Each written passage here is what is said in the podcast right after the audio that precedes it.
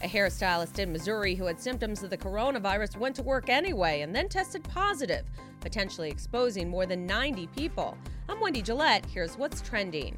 The stylist in Springfield worked in mid May, just after salons had reopened. Health officials say a second hairstylist has tested positive. Both stylist and clients wore masks. One year old Chef Kobe has gone viral, attracting more than a million followers on Instagram. He cooks up meals with just a little help from mom and dad, Ashley and Kyle. He's starting to get the the gist of what the camera is. He's definitely performing. Oh yeah. He, loves watching Yeah. himself. And there will be no more see you later alligator for Saturn, a gator that lived an incredible 84 years.